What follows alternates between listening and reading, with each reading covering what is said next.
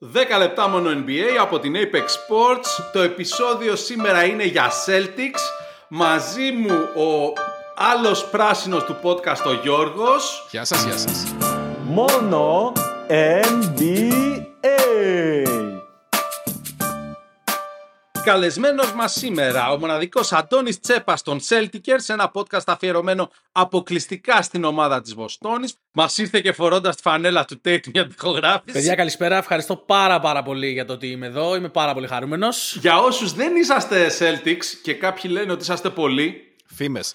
δεν θα πω ότι κάνετε λάθος, θα πω ότι το ξέρουμε και γι' αυτό θα προσπαθήσω να μην είμαι καθόλου οπαδικός απόψε. Θα προσπαθήσω. Και επίσης, επειδή είμαστε Celtics έτσι κι αλλιώς, θα, κλ- θα βρίζουμε μόνοι μας την ομάδα. Μας ξέρετε, είμαστε... Ως γνήσιοι Celtics. Εμείς βρίσκουμε την ομάδα μας Ακριβώς. πιο πολύ. Μεγάλη αλήθεια. Λοιπόν, γράφουμε λίγες ώρες μετά την ε, ήττα των Celtics από τους Magic που την είδε όλη η Ευρώπη γιατί ήταν 9,5 ώρα Ελλάδος ε, το match. Μετά από την οποία οι Celtics είναι πρώτοι στο NBA. Μπου. Και κάπου εκεί θέλω να ξεκινήσω. ναι, δηλαδή από τη μία η ομάδα είναι πρώτη στο NBA, οπότε δύσκολα θα πεις ότι δεν έχει κάνει καλό ξεκίνημα. Από την άλλη εμείς γκρινιάζουμε. Έχουμε χάσει τα δύο από τα τελευταία τρία μάτς από τους Hornets και από τους Magic. Ενδιάμεσα βέβαια κερδίσαμε τους ε, Bucks, του λατρεμένου Γιάννη, του ιδιαίτερου Λίλαρντ. Τέλος πάντων. Αλλά για να δούμε πώς πάει η ομάδα φέτος και όταν λέω πώς πάει η ομάδα, αυτή- για αυτή την ομάδα πιστεύω θα συμφωνήσετε και οι δύο ότι το μόνο που μας νοιάζει είναι αν θα πάει τελικούς και θα πάρει τίτλο. Ναι. Οπότε, πέρα από το ρεκόρ, πώς έχουμε δει ότι έχουν προσαρμοστεί οι δύο μεγάλες μεταγραφές του καλοκαιριού, ε, του Kristaps, του Porzingis και του Drew Holiday. Αντώνη, ως νεότερος, υποθέτω ότι ξενυχτάς παραπάνω, οπότε θα ξεκινήσω με σένα. Όσο με επιτρέπουν ε, οι σπουδές και οι υποχρεώσεις, ε, Παύλο μου, τα ξενήθια μου τα κάνω και εγώ σαν παιδί. Είναι η αλήθεια. λοιπόν, νομίζω ότι όλοι ως φαν των Celtics, αλλά και όλοι ως φαν του αθλήματος, θα πω, ότι είμαστε πάρα πολύ ευχαριστημένοι μέχρι στιγμής με το πώς έχει δέσει και ο Πορζίνγκη και ο Jrue Holiday στην ομάδα. Ο καθένας έχει φέρει κάτι πολύ ιδιαίτερο στην ομάδα που δεν είχε. Το λέω το δεν είχε και το τονίζω, διότι έχω ακούσει πάρα πολύ ότι ναι, οκ, δεν πειράζει που οι Celtics έχασαν το Smart γιατί τον αντικατέστησαν με το Holiday. Δεν θεωρώ ότι συνέβη κάτι τέτοιο. Θεωρώ ότι ο Holiday είναι αρκετά επίπεδα πάνω από το Smart ως παίκτη και το λέω αυτό με όλη την αγάπη που έχω για τον Marcus Smart, την οποία δεν έχω κρύψει ποτέ. Οπότε ναι, καλό είναι παιδιά να καταλαβαίνουμε τι, τι είχαμε, τι έχουμε και τι χάσαμε. Ε, ο Τζρου είναι μέχρι στιγμής, και θα ξεκινήσω από τον Τζρου, είναι μέχρι στιγμής η επιτομή του ομαδικού παίκτη και του παίκτη ο οποίος έχει θυσιάσει το. Όπως πάντα. Ακριβώς. Έχει θυσιάσει το δικό του το κομμάτι και απλά επικεντρώνεται στο τι μπορεί να κάνει καλά ή καλύτερα για να κερδίσει η ομάδα. Φέρνει κάτι στην ομάδα το οποίο της έλειπε και λέω παιδιά της έλειπε διότι εγώ επειδή τα παρακολούθησα πέρυσι στα playoffs ο Smart δεν ήταν στο επίπεδο αμυντικά που ήταν ε, τα προηγούμενα χρόνια Μμμ. και κυρίως το Ισχύει. 22. Όλη τη χρονιά πέρυσι. Ναι, ναι, ναι. Ακριβώς, Ειδικά στα ακριβώς. playoff. Τα πολλά πλονζόν για την μπάλα του δημιουργήσαν σωματικά προβλήματα. Εγώ αυτό νομίζω. Και χωρίς να θέλω να επεκταθώ πολύ στην περσινή χρονιά, πάλι καλά που είχαμε τον Jalen Brown να αναλάβει το μαρκάρισμα του Harden, γιατί δεν θα βρισκόμασταν ούτε Easter Conference Finals. Δική μου γνώμη. Αυτό είδα.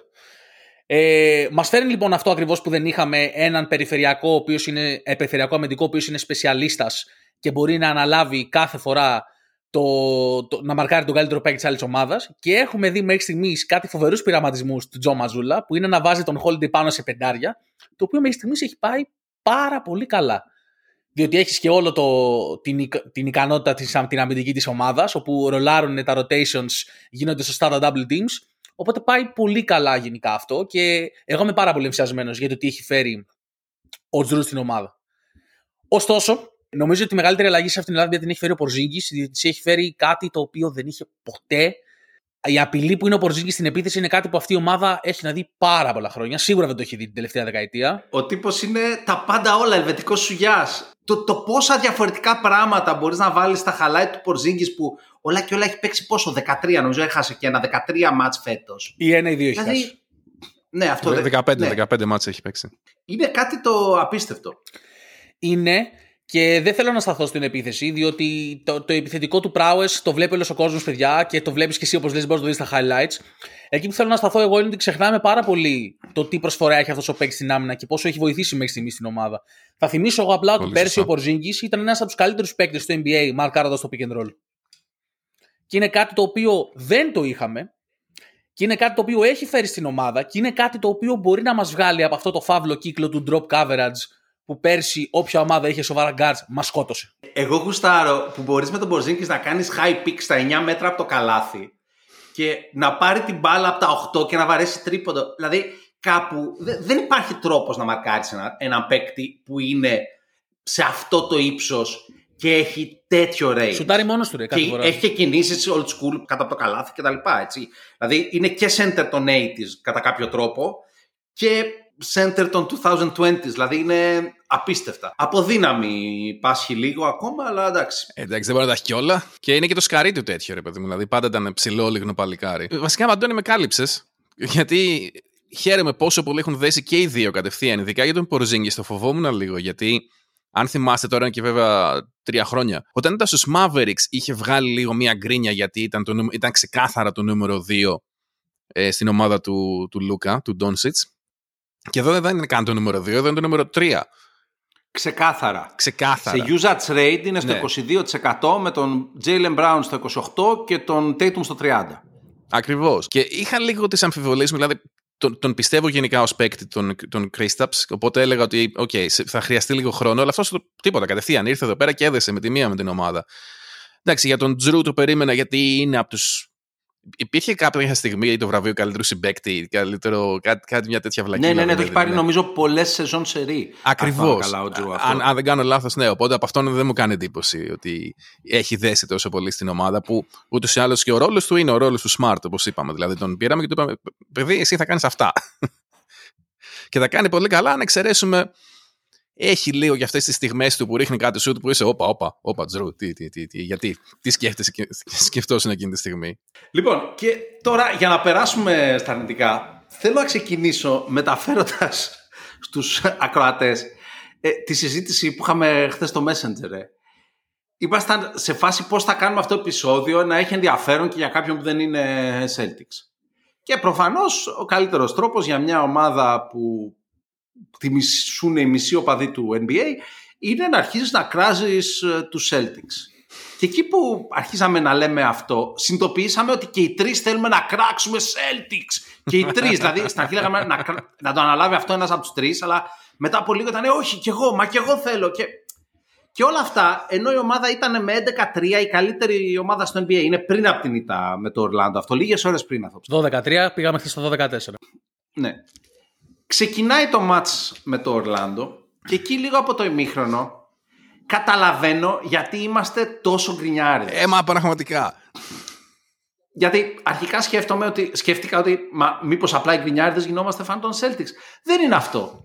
Ξεκινάει ένα γραφικό εκεί στη μετάδοση των Magic που σου λέει οι ομάδες με τις περισσότερες εμφανίσεις στα playoff, ε, τα περισσότερα match playoff εντός μιας εφταετίας που δεν πήρανε, ποτέ, πρωτα, που δεν πήρανε ποτέ πρωτάθλημα. Ξεκινάει, είναι οι Knicks νούμερο 3 με το Ewing, τον Starks, αυτή η ομάδα μέχρι το 99 τον Latrell. Εντάξει. Λες ok, okay, Knicks, χαχαχαχαχα. Losers. Μετά πηγαίνει δεύτερη, είναι με 108 νομίζω. Η Utah Jazz του Malone, του Stockton, Καμία εντύπωση. για μια 7 ετία πηγαίνανε Hyper-losers. πολύ μακριά στα playoff χωρίς να πάρουν... Ακριβώς. Και μετά, ποιος ήταν νούμερο ένα με 112 αγώνες playoff σε μια 7 ετία χωρίς κανέναν τίτλο; Άι, άι, Ήταν άι. αυτή η ομάδα των Celtics. Η, η 7 ετία ήταν από το 2016 μέχρι το 2023. Και κάπου εκεί κατάλαβα γιατί είμαστε τόσο γκρινιάριδες. Γιατί έχουμε φτάσει τόσες φορές κοντά. Έχουμε πέντε τελικούς περιφέρειας τα τελευταία 7 χρόνια. ε, Μια συμμετοχή σε τελικό. Τέλος πάντων, είμαστε συνέχεια μέσα στις ομάδες που ο κόσμος αναφέρει σαν φαβορή για τίτλο, χωρίς να πάρουμε ποτέ τίτλο. Πράγμα που εσάς που δεν μας αγαπάτε σας κάνει να γελάτε αυτή τη στιγμή και χαίρομαι που σας τα λέω. Ε, εμείς δεν γουστάρουμε όμως τη φάση ρε παιδιά, sorry κιόλας. να, να προσθέσω κάτι πάνω σε αυτό βέβαια τώρα που το σκέφτηκα για να περασπιστώ λίγο την ομάδα μου, γιατί συνήθως την κράζω. Οι ομάδες αυτές που τους έχουμε στο μυαλό, όντως, δηλαδή τις έχω στο μυαλό μου ως από, τις μεγα, τους μεγαλύτερους losers όλων των εποχών, ειδικά τη Utah Jazz, τον Stockton και Malone. Καθαρά de facto δεν είναι ότι δεν τους γουστάρω, είναι ότι δεν κέρδισαν Εγώ θεωρώ τους Knicks πιο losers, αλλά ok. Okay. Και οι Knicks είναι ρε παιδί μου και αποδεδειγμένα πάρα Shout out στο Σπύρο ρε, οι Knicks πιο losers, Αλλά το θέμα ποιο είναι ρε παιδί μου, ότι αυτές ήταν ομάδες οι οποίες ήταν οι παίχτες στο prime τους, κατά βάση, κορμό του δηλαδή, και για τους Jazz θα έλεγες ότι είχαν, ίσως να είχαν περάσει λίγο και το prime τους. Ενώ η δικιά μας η ομάδα ήταν νεαροί που κάνανε overachieve. Οπότε. Πολύ σωστά. Ξέρεις, Εκτός από πέρυσι βασικά. Εκτός από πέρυσι. Εγώ θέλω να πω το εξής και, και θέλω να μιλήσω κι εγώ, να σχολιάσω λίγο αυτή την κρίνια. Είπες, ας πούμε, είπε ο Παύλος, ας πούμε, ότι πώς βρίσκουμε τρόπο να γκρινιάζουμε για την ομάδα που είναι πρώτη αυτή τη στιγμή στο NBA. Θα σου εξηγήσω με πολύ λίγα λόγια πώς γίνεται να βρίσκουμε τρόπο να γκρινιάζουμε για αυτή την ομάδα που είναι. Κακομαθημένη; Όχι, δεν είναι κακομαθημένη, φίλε. Γιατί να σου πω κάτι συνδέεται πάρα πολύ ωραία, διότι ο, το timeline που εγώ ξεκίνησα να παρακολουθώ πολύ σταθερά το NBA είναι το timeline που ξεκίνησε να ανεβαίνει αυτή η ομάδα. Έτσι. Οπότε την έχω, παρα, την έχω ζήσει στο πετσί μου αυτή την ομάδα πάρα πολύ. Οπότε είναι το και εμείς, Αντώνη μου, και εμείς πίστεψε με. Άκουσα να δεις τι γίνεται τώρα. Μέχρι την περσινή χρονιά, μέχρι και το 22 θα σου πω εγώ. Δεν θεωρώ ότι υπήρχε εγκρίνεια και να σου πω γιατί. Γιατί ενώ όντως κάναμε απλά overachieve τις περισσότερες χρονιές, δεν ήμασταν ιδιαίτερα και το φαβορή. Δηλαδή δεν περίμενες, ειδικά αυτό που έγινε το 22, δεν το είδε κανείς να έρχεται, παιδιά. Η ομάδα είχε ξεκινήσει και είχε 21-21 ναι. τύχη. Έτσι. Mm. Και έφτασε ναι, στο ναι, τελικό και έπαιξε με μια καλύτερη ομάδα, ρε παιδιά, κατά τα ψέματα. Πέσαμε πάνω στους Warriors, του Κέρι, του Τόμσον, του Ντρέιμον, της εμπειρίας, των τυρών πρωταθλημάτων από πίσω. Εντάξει, ήταν πολύ μεγάλη στιγμή για μας και είναι απόλυτα κατανοητό γιατί είναι και αυτό που είπε ο Γιώργος πολύ σωστό, δεν είχαμε χτυπήσει το prime μας. Ήρθε όμως περσινή χρονιά, ρε παιδιά, που είχες μια ομάδα με ένα τεράστιο βάθος έτσι, που έπαιζε φοβερό μπάσκετ. Αν θυμάστε για, κάποιο, για κάποια περίοδο στη regular season είχαμε την καλύτερη επίθεση στο NBA. Ήμασταν και καλοί στην άμυνα, ήμασταν παντού και καταφέραμε και χάσαμε τον τρόπο που χάσαμε. Και εκεί ξεκινάει η εγκρίνεια και να σου πω γιατί. Γιατί δεν είναι ήττα το πρόβλημα. Είναι ότι παρατηρήσει ότι τελικά τα παιχνίδια δεν σας στερεί η καλύτερη ομάδα, αλλά σας στερούν κακές συμπεριφορές, τις οποίες τις έχεις μοτίβο όλη αυτή τη δεκαετία, εφταετία όσο είναι και δεν τις έχεις αποβάλει ακόμα. Ξέρεις που θέλω να καταλήξω εσύ; Δεν με ενοχλεί κάτι το οποίο το βλέπω και συμβαίνει μία φορά στα 20 παιχνίδια με ενοχλούν οι νόρμες. Δηλαδή, όταν ας πούμε, τώρα θα Μπράβο, συζητήσουμε ναι. που οι Celtics δεν μπορούν να κλείσουν ένα παιχνίδι, αυτό παιδιά δεν είναι κόσκινο που ξεκίνησε φέτος. Αυτό το βλέπουμε, και εγώ δεν ξέρω πώς. Από την εποχή του Doc Rivers. Ακριβώς, ρε. Ξεκάθαρα. Ναι, ναι, ναι, ναι, ναι, ναι, ναι, ναι.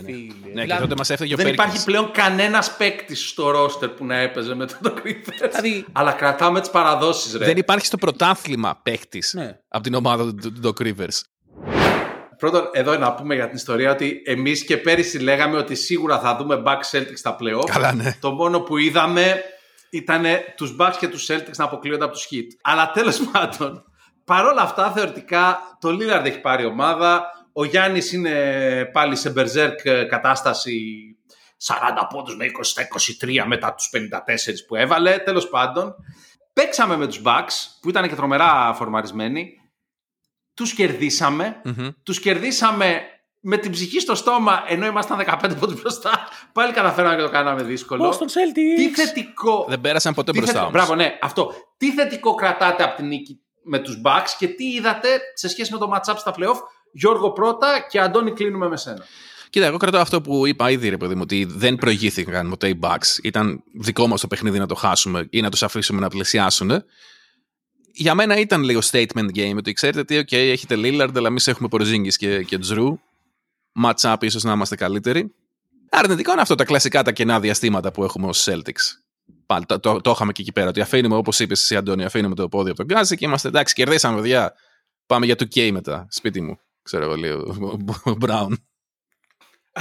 Αντώνη, πριν περάσεις τέλειο το transition, να πω πάντως ότι είμαι αισιόδοξη για την ομάδα γιατί με αυτό το ρόστερ κερδίζω στο 2K κόσμο που δεν τον κέρδιζα ποτέ, έτσι. Ροστεράρα, δηλαδή...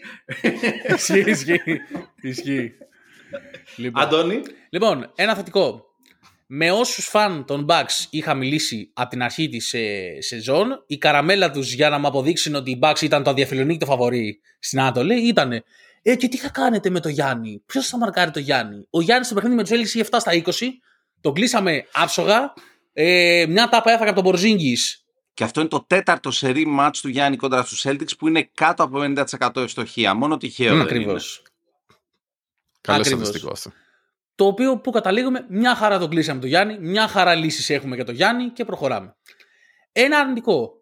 Έχετε, και μιλάω στο δεύτερο πληθυντικό, στους Boston Celtics, έχετε στον πάγκο έναν προπονητή, ο οποίος μπορεί να μην έχει κάποιες άλλες αρετές που έχουν κάποιοι άλλοι μεγάλοι προπονητές, έχει όμως μια συγκεκριμένη αρετή. Επιθετικά ο άνθρωπος είναι επιστήμον. Ο τρόπος με τον οποίο έχει δομήσει την επίθεση αυτής της ομάδας είναι καταπληκτικός. Γιατί λοιπόν, αγάπες μου γλυκές, στο τελευταίο πεντάλεπτο του παίρνετε τα μπλοκάκια, τα πετάτε στο κεφάλι και λέτε εγώ τώρα. Και κάπου εδώ φτάσαμε στο τέλος του επεισοδίου. Ελπίζω να περάσατε καλά. Γιώργος, σε ευχαριστώ. Αντώνης, σε ευχαριστώ ακόμα παραπάνω που μας ήρθες καλεσμένος. Εγώ ευχαριστώ, παιδιά. Σας βρίσκουμε στο Spotify, στα Apple Podcast, στο Facebook, στο Twitter, Celtics, C-E-L-T-I-C-E-R-S. Μόνο NBA.